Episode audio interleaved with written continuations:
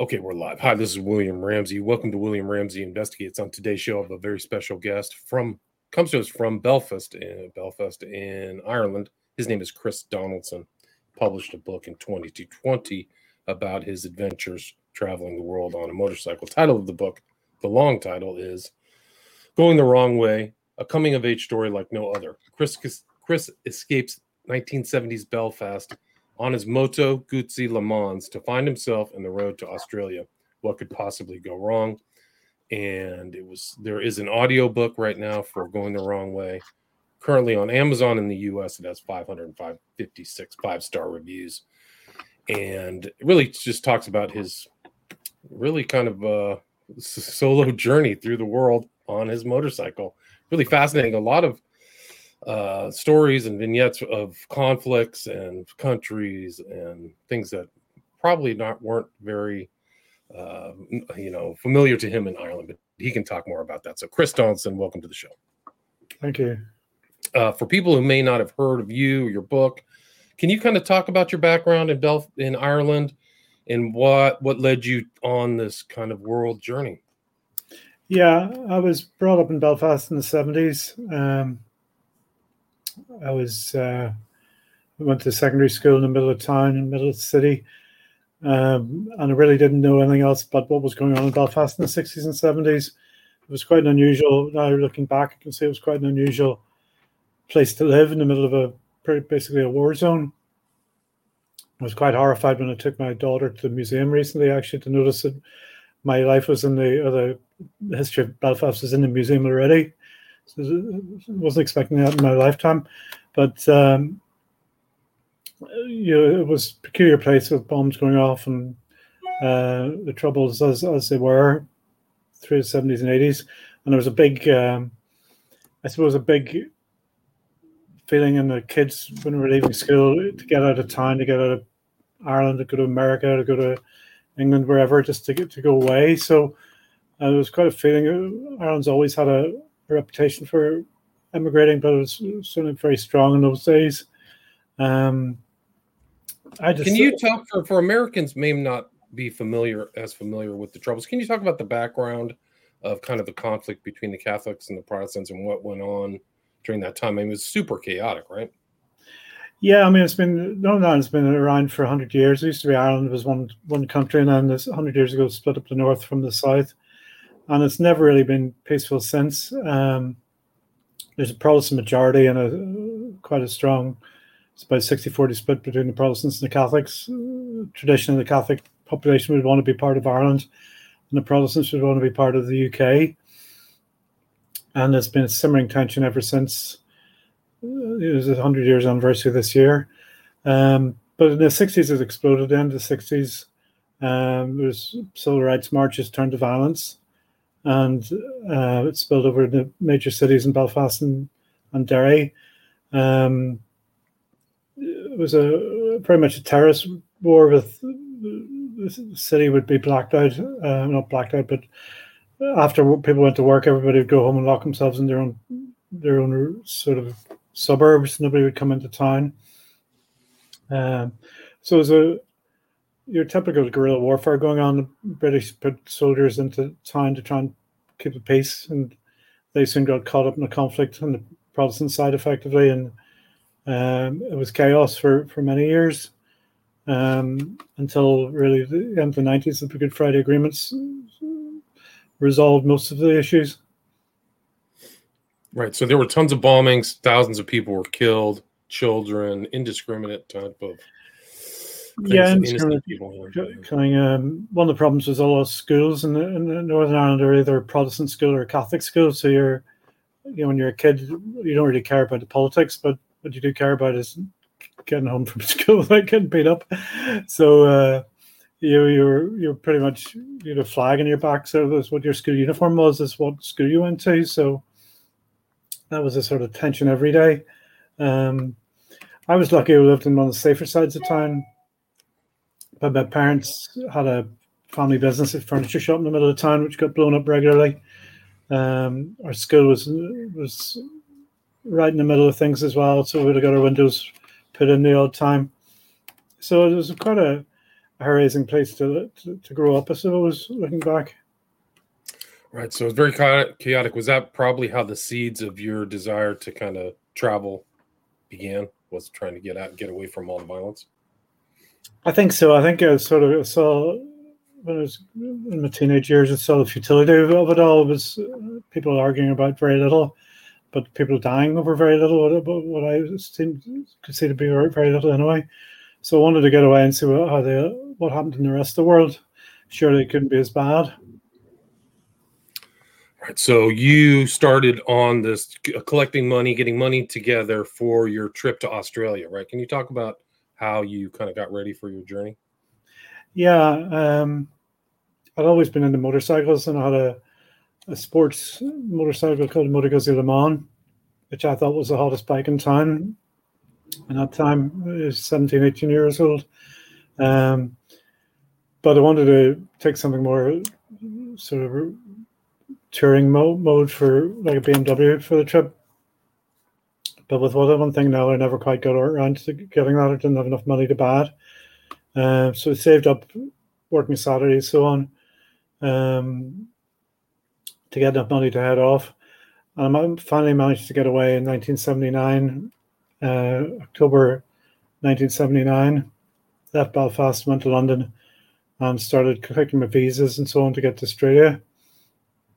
And as soon as I got got to London, of course, 4th of November, I think it was, uh, the uh, Iranian Revolution kicked off and the American embassy was taken over, um, which basically sealed the route east to, to go to Australia. So that was my first, that's the name of the, of going the wrong way because I'd spent the last two years planning, meticulously planning to where all the countries going to go through, getting the visas for them, the route uh, I was going to pass through to get to Australia. And all of a sudden it was uh, just started and the fact is the road was blocked. Right. So you were going to go from London, going straight east, all the way through the Middle East, the Asian countries, India, and that was your original route to Australia, correct? Yeah. And so you had to kind of change. So you were committed to going on the journey, but not that route, right? So you yeah, I was, I was committed to going away. I didn't want to go back home. It would have been you know too embarrassing to sort of tell all your friends you're going to Australia and then two weeks later come back home and say, "Oh, sorry, I couldn't make it." So I was determined to go summer. In those days, you couldn't get these. The Iron Curtain was up. You couldn't go to Russia, so um, the only choice I had was to go south. Um, and I suppose the, what made the story, what made the book, was the fact that I hadn't a clue about Africa, about anywhere else, but where I was going to go. So I was totally heading into the unknown, which is quite hard to imagine these days with the internet and uh, everything's being online and information so readily available. If you don't know anything about a country, just Google it. Uh, but in those days, of course, yeah, there's plenty of travel books around. Um, but all the books that I had had were for the wrong place in the wrong direction. Right, so, and you had no cell phone, so you have no electronics. The things we take for granted, uh, yeah, you didn't have, right? Pretty much, his speedometer was the only thing I had to go on, you know. Right. And so you really were flying free. I mean, you write in the book like you're sleeping where you can, you're meeting with people, you're going through zones that are conflict, right? Israel, Sudan. Can you kind of talk what it was like to be uh, going from Greece to Israel and then traveling around the Middle East? Yeah, um, I went down to Greece and I met up with a Scottish guy on a, on a motorbike, and the two of us went over to Israel, thinking we could gone from Israel to Egypt, which when you look at your map, it looked as if you could do that quite easily. And there'd been a ceasefire agreement with Israel at that stage a few months previously. Um, but unfortunately, by the time we, we got there, was we were too early, and it was was quite peculiar. We were able to drive up to the the front line, effectively the trenches, and across the roads. You could see the Egyptian flag on the other side of the the other side of the crossroads and wouldn't, wouldn't let us over. We had to go back uh, around the through Syria and Jordan uh, to get back to where we were. So it's about a thousand miles round trip to get the other side of the fence. Um, to get into Israel. Syria was fairly these countries the the trouble you get trouble having them now it's been going on these regions been in trouble for years and years conflicts go back to traditional um, religions and cultures so, you know what happens in Syria now is going hasn't changed for you for generations so it's it's a similar place to be in 40 years ago as it is now which is a bit scary when you're 21 and on your own.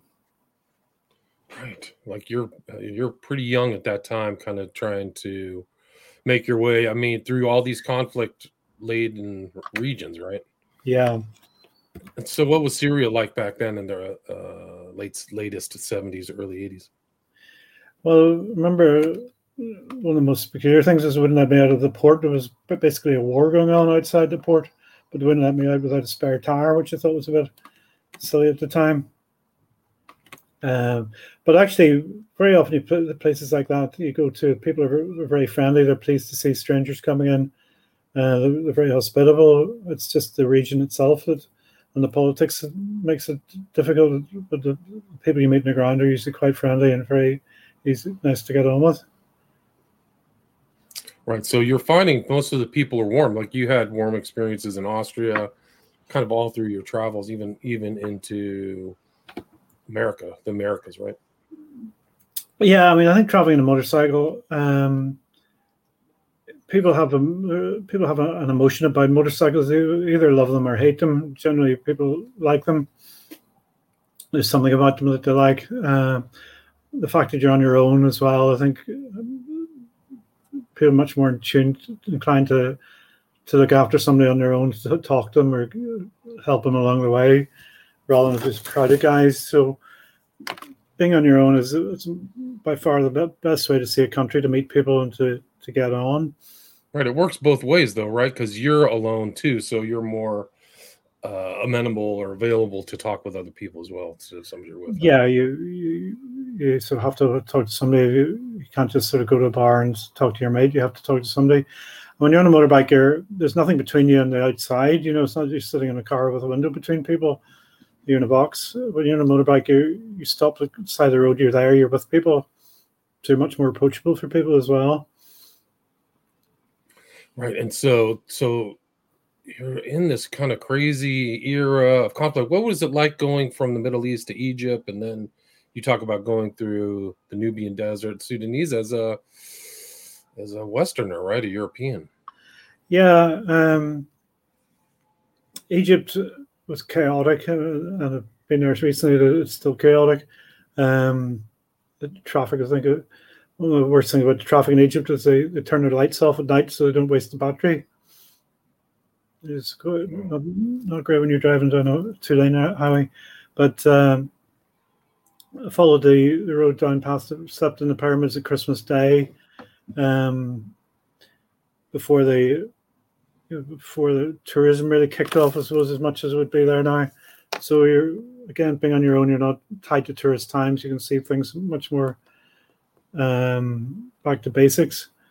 But uh, the further south I went, the more um, wild and and, uh, and natural things, more back to nature things were.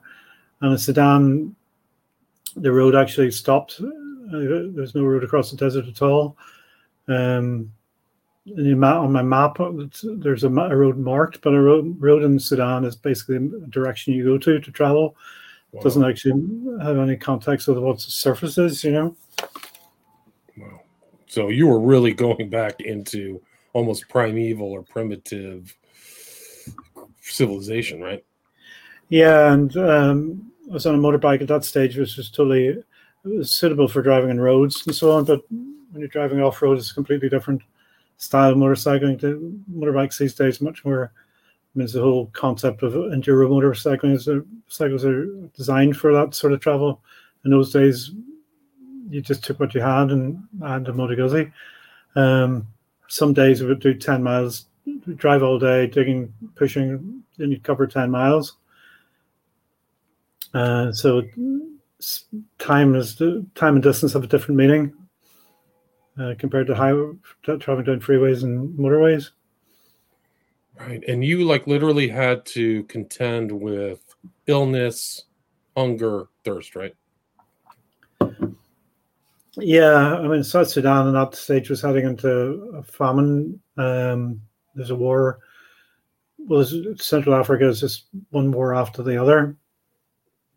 So it's quite distressing to see the refugees and the literally people starving and dying, dying of thirst. Um, which is affecting us too, because although I didn't have a lot of money, you know, enough money to buy some food, which is what most people didn't have. So it certainly brought you back to down to earth of how well we are off uh, in the West. I don't, people say they're going hungry. They're not. They're they're hungry. They're not really hungry. You know, if you haven't eaten for days, you're starving. You know what hunger hunger is. So I think Sudan was probably the hardest country I went through, and um, learned a lot of life lessons at that uh, going through there. Um, I mean, were you? Did you see anybody from the west? I mean, they were all different. Uh, you know, lo- just locals, right? Uh, just basically locals. Yeah, you know, occasionally you would have a westerner traveler, but um, uh, Sudan was off the beaten track because it's not it wasn't really it's not like Egypt. There's lots of things to see there. Mm-hmm. Um, you're traveling from one place to the other, so it's not really a popular tourist route. But uh, no, you'd go for days without seeing any any Westerners at all. Um, at one stage, I couldn't find any petrol for to uh, scrounge petrol off people, which is wild when you consider that sitting on top of billions of gallons of oil now. It's a major oil producing country, but in those days it didn't have any any oil at all. And le- you literally saw lepers and you know people with diseases that. Uh, yeah, I mean, was, right? basically, uh, you're back to you're going through the jungle. People are uh, running along beside you with um, bows and arrows and and spears in those days. So it was really it was back going back thousands of years. Um, then I got to south of Sudan. Um, at that stage, Idi Amin had just left Uganda, so it wasn't much better. It was um, I drove into town. There was tanks, burnt down tanks to the side of the road, um, burnt down armored cars in the places under curfew at night. So I was really going out of the Frank, out of the Frank and into the fire, going from Sudan to Uganda. Right, and that was the time when Idi Amin was running the country, right? Yeah, he'd just been kicked out. Uh, Tanzania, their next door neighbor, had just kicked him out. There'd been a war, short war between them. So the, the Tanzanian army were running the place at that stage. Um, but it was chaotic and lawless. Um, I ended up, most of the hotels were shut. I ended up sleeping in the police station, central police station in town, for a couple of nights because all the police had disappeared as well. So it was um, Africa was a little wild and unruly, to say the least. Mm-hmm. So Uganda, you went through. What was the main city there? It was uh, Kampala, Kampala, right? Yeah. Kampala, right. So you went through Kenya at that time. I mean, these are like post-colonial countries too, so they're really going through a lot of different changes, right? Yeah, Africa settled down a lot now, but at that stage, at that time, it was a lot of corruption.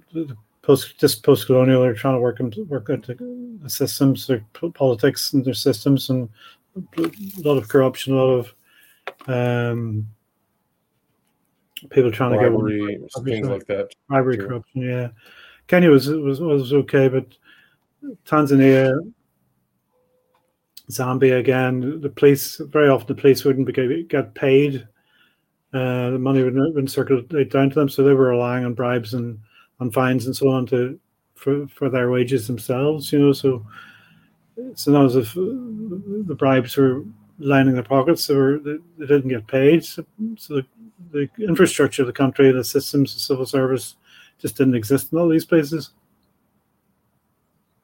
Right. So it's difficult. You're always kind of, it's almost like you're a road warrior trying to find resources, right?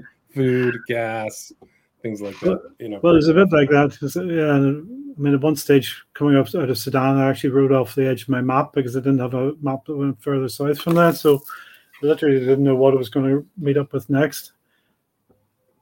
And as I say, I hadn't been able to do any homework to find out. So, um, but uh, looking back on it, that's what, what made the trip was the fact that usually when you go traveling, you're going from one place to the other. There's a destination in mind. Uh, which I, I set off with the destination, my, my trip as well was Australia. But after I got started, it really didn't have a destination. It was really just traveling for the sake of traveling. So it was quite a pure sort of uh, way of life rather than actually going somewhere. Right. And you had to kind of adapt to your environment too. Right. So you had to adapt to the country and nation you were in.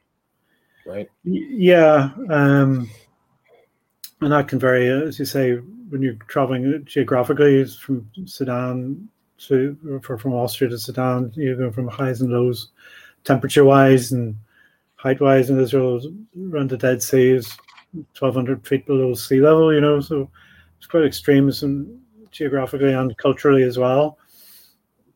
Uh, finally got down to South Africa in the middle of apartheid in those days, so it was an unusual um, system as well going on there.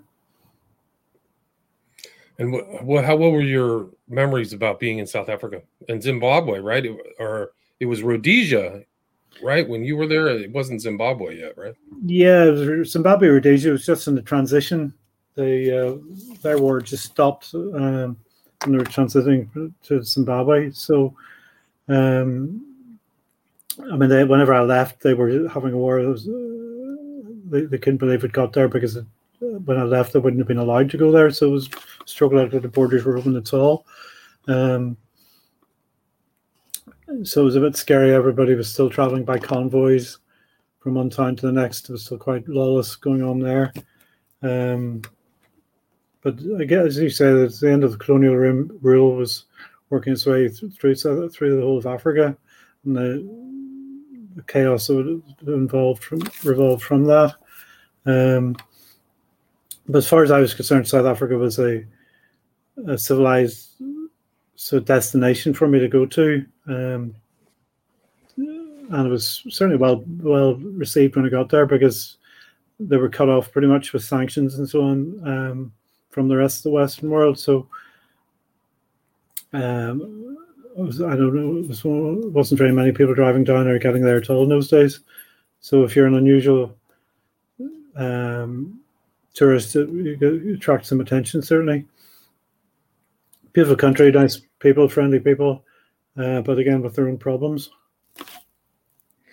Right so just like you're going from one conflict to another conflict to another conflict when you got down to south africa you had to make a decision right about where, where to go next well, it got to Cape Town. It's pretty much a dead end. It's not much further there than the South Pole. So, um, I looked like I was going to have to sell the bag and just come home.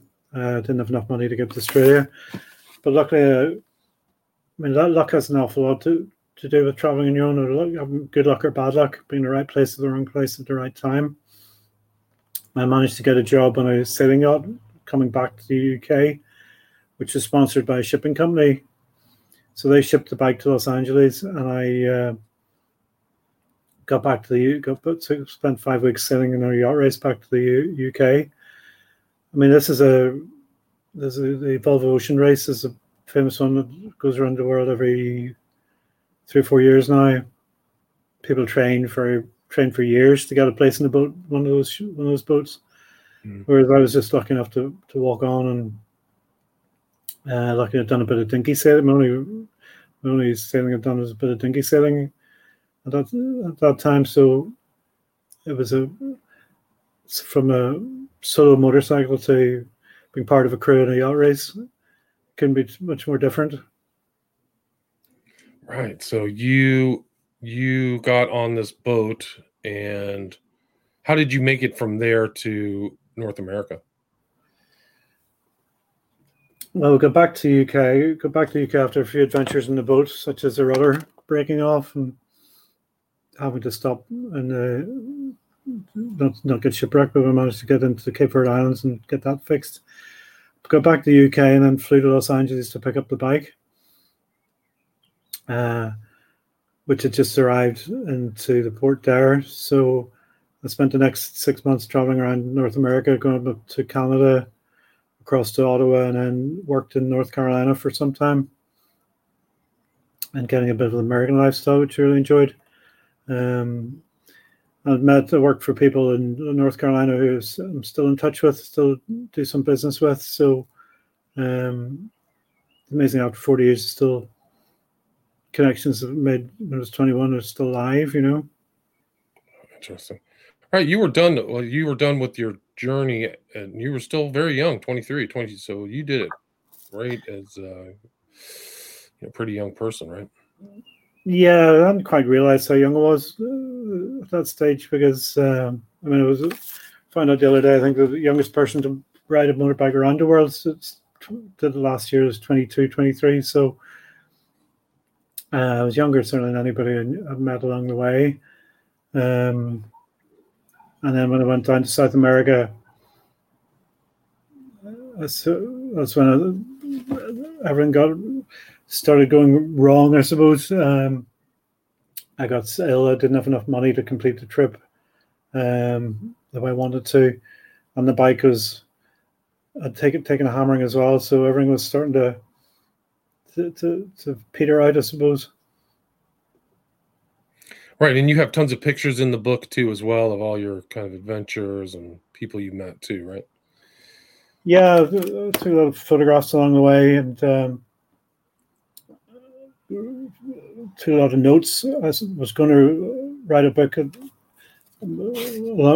my adventures along the way. I started, in fact, I started to do it at that time when I got back.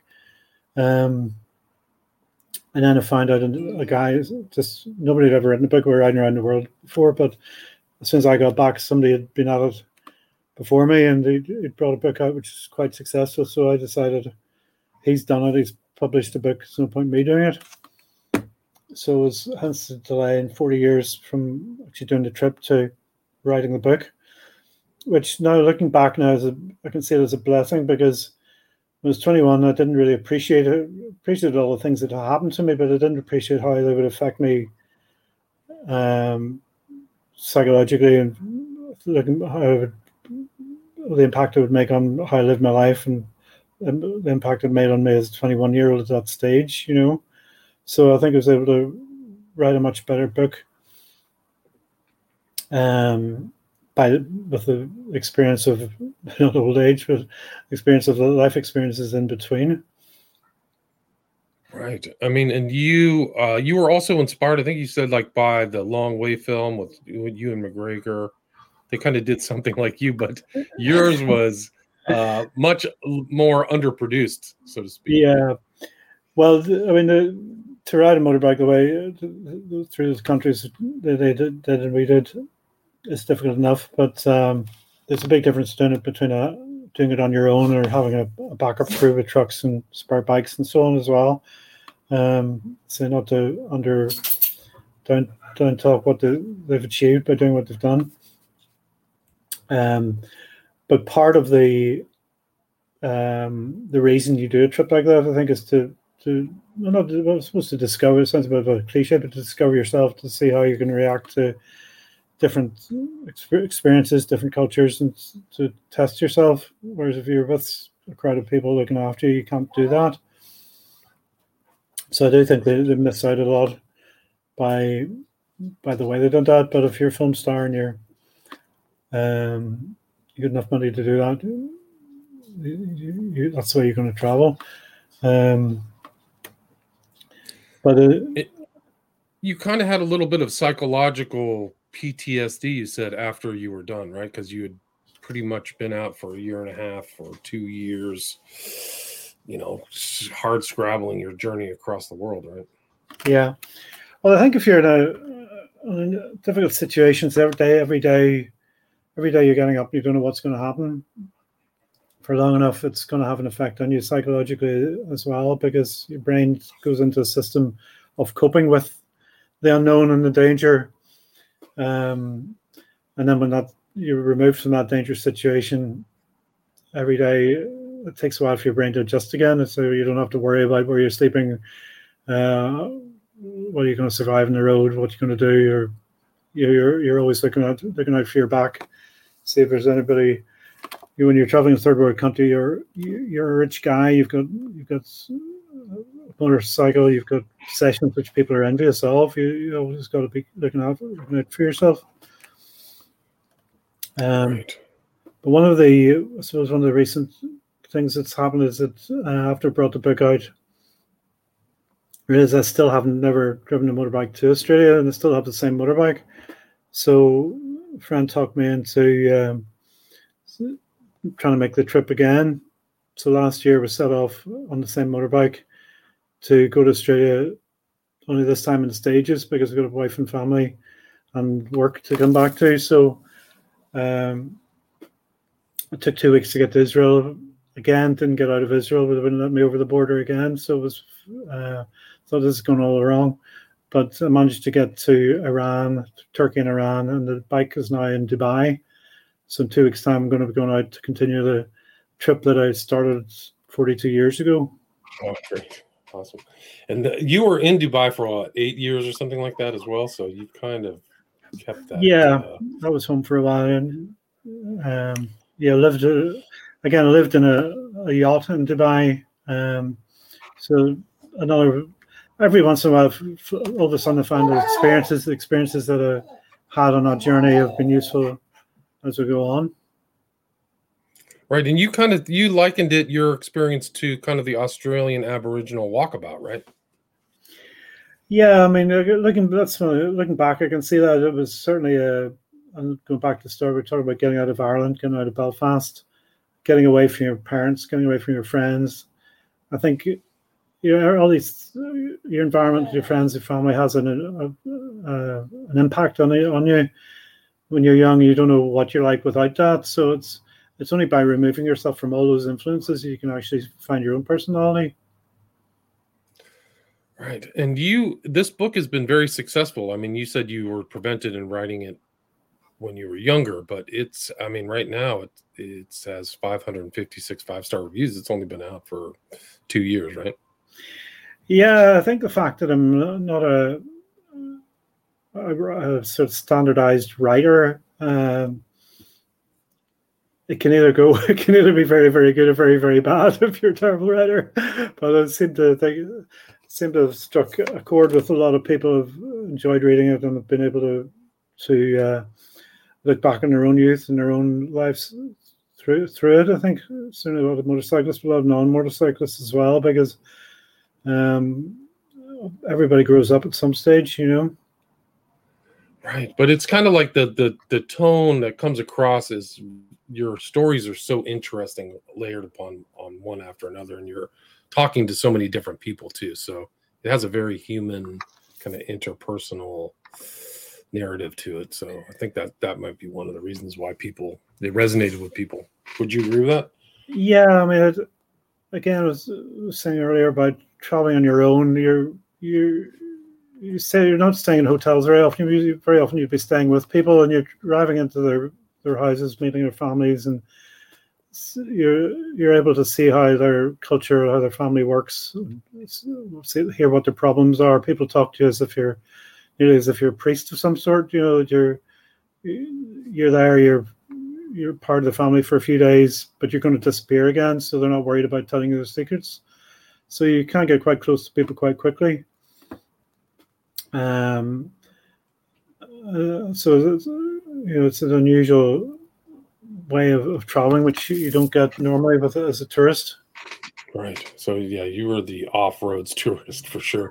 um, and you, I mean, there's a lot of stuff we didn't get into traveling through the United States, South South America, Central America. I mean, you really covered some real territory. You you figured out how many miles you traveled, right? Yeah, probably did about thirty-five thousand. Oh no, it was almost you circumnavigated the globe and then some. And...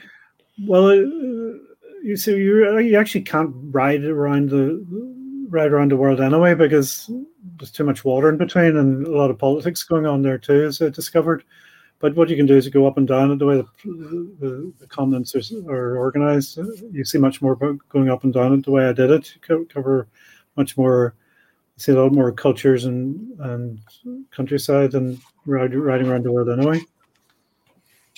Right. And yeah, we're like at 35 minutes. Where's the best place for people to get the book? I assume that there's a UK version or there's definitely a US version. Uh, well, it's, on, it's on Amazon uh, in the US and in the UK uh, all around. It's on uh, paperback, hardback, and there's a um, an ebook an and Kindle book and an audiobook as well. Uh, and I can deliver from my own website as well. What's your website? It's chrisdonaldson.world. chrisdonaldson.world, right? World, yeah. Chris. So deliver anywhere. So I'll put that in the show notes. Chris chrisdonaldson.world. And uh did who's who did you narrate the the the audiobook? No, I got my um, nephew who's a bit of a rock star or budding rock star. He's 21. I thought it'd be slightly wrong for a 60 something year old to be talking about what a 21 year old does in a in a way that's not just condescending or looking back. Somebody you know tried to write the book as if I was 21 uh, by using my notes that I had that I'd written when I was 21. So I wanted the audio to, be, to reflect the same thing. So, but it's getting some very good reviews as well. Yeah, it has excellent reviews. So just in the US, I have to go look at the UK. Is there anything you'd like to add, Chris, or anything I missed before we wrap up uh, the discussion about your book going the wrong way? Um, no, just talking about reviews. I got a lovely review the other day. There's a guy whose son was in hospital for getting some back surgery, um, and he said he was able to read the. So he couldn't, son couldn't get a set up in bed to read, but he read the book to him, and he actually sent me a review to say how well and much they both enjoyed it, and it really helped him to uh, look ahead and get get better. So uh, it's touching to get some reviews like that. It's, reviews are great for authors to bum up their their confidence, but um, also it's good for readers obviously to see if it's a good book or not. But it's, it's one of the nicest reviews I've had certainly. Oh, good. And it's really kind. It is an adventure book. It really is kind of like a modern adventure book, uh, going through strange places and peoples and climates and territories and stuff like that. Yeah, I did some very silly things. Things you wouldn't do at, at your age. Things you wouldn't do that. I mean, going through the Nubian desert in Sudan without any roads on a, a motorcycle. Uh, yeah. Pretty daring. Anyway, thanks so much for your time, Chris Donaldson. Again, the title of the book, the full title is Going the Wrong Way, a coming of age story like no other. Chris escapes 1970s Belfast on his Moto Guzzi Le Mans to find himself in the road to Australia. What could possibly go wrong? and it's published July 2020. You can get it uh, online, and I will put your website as well on there, chrisdonaldson.world, and people can contact you there if they want to reach out to you, right? Great. Yeah. Okay, great. Thanks so much for your time, Chris. Thanks very much, Sean. All right, Thank all right stay there. Stay there. You're welcome. Stay there.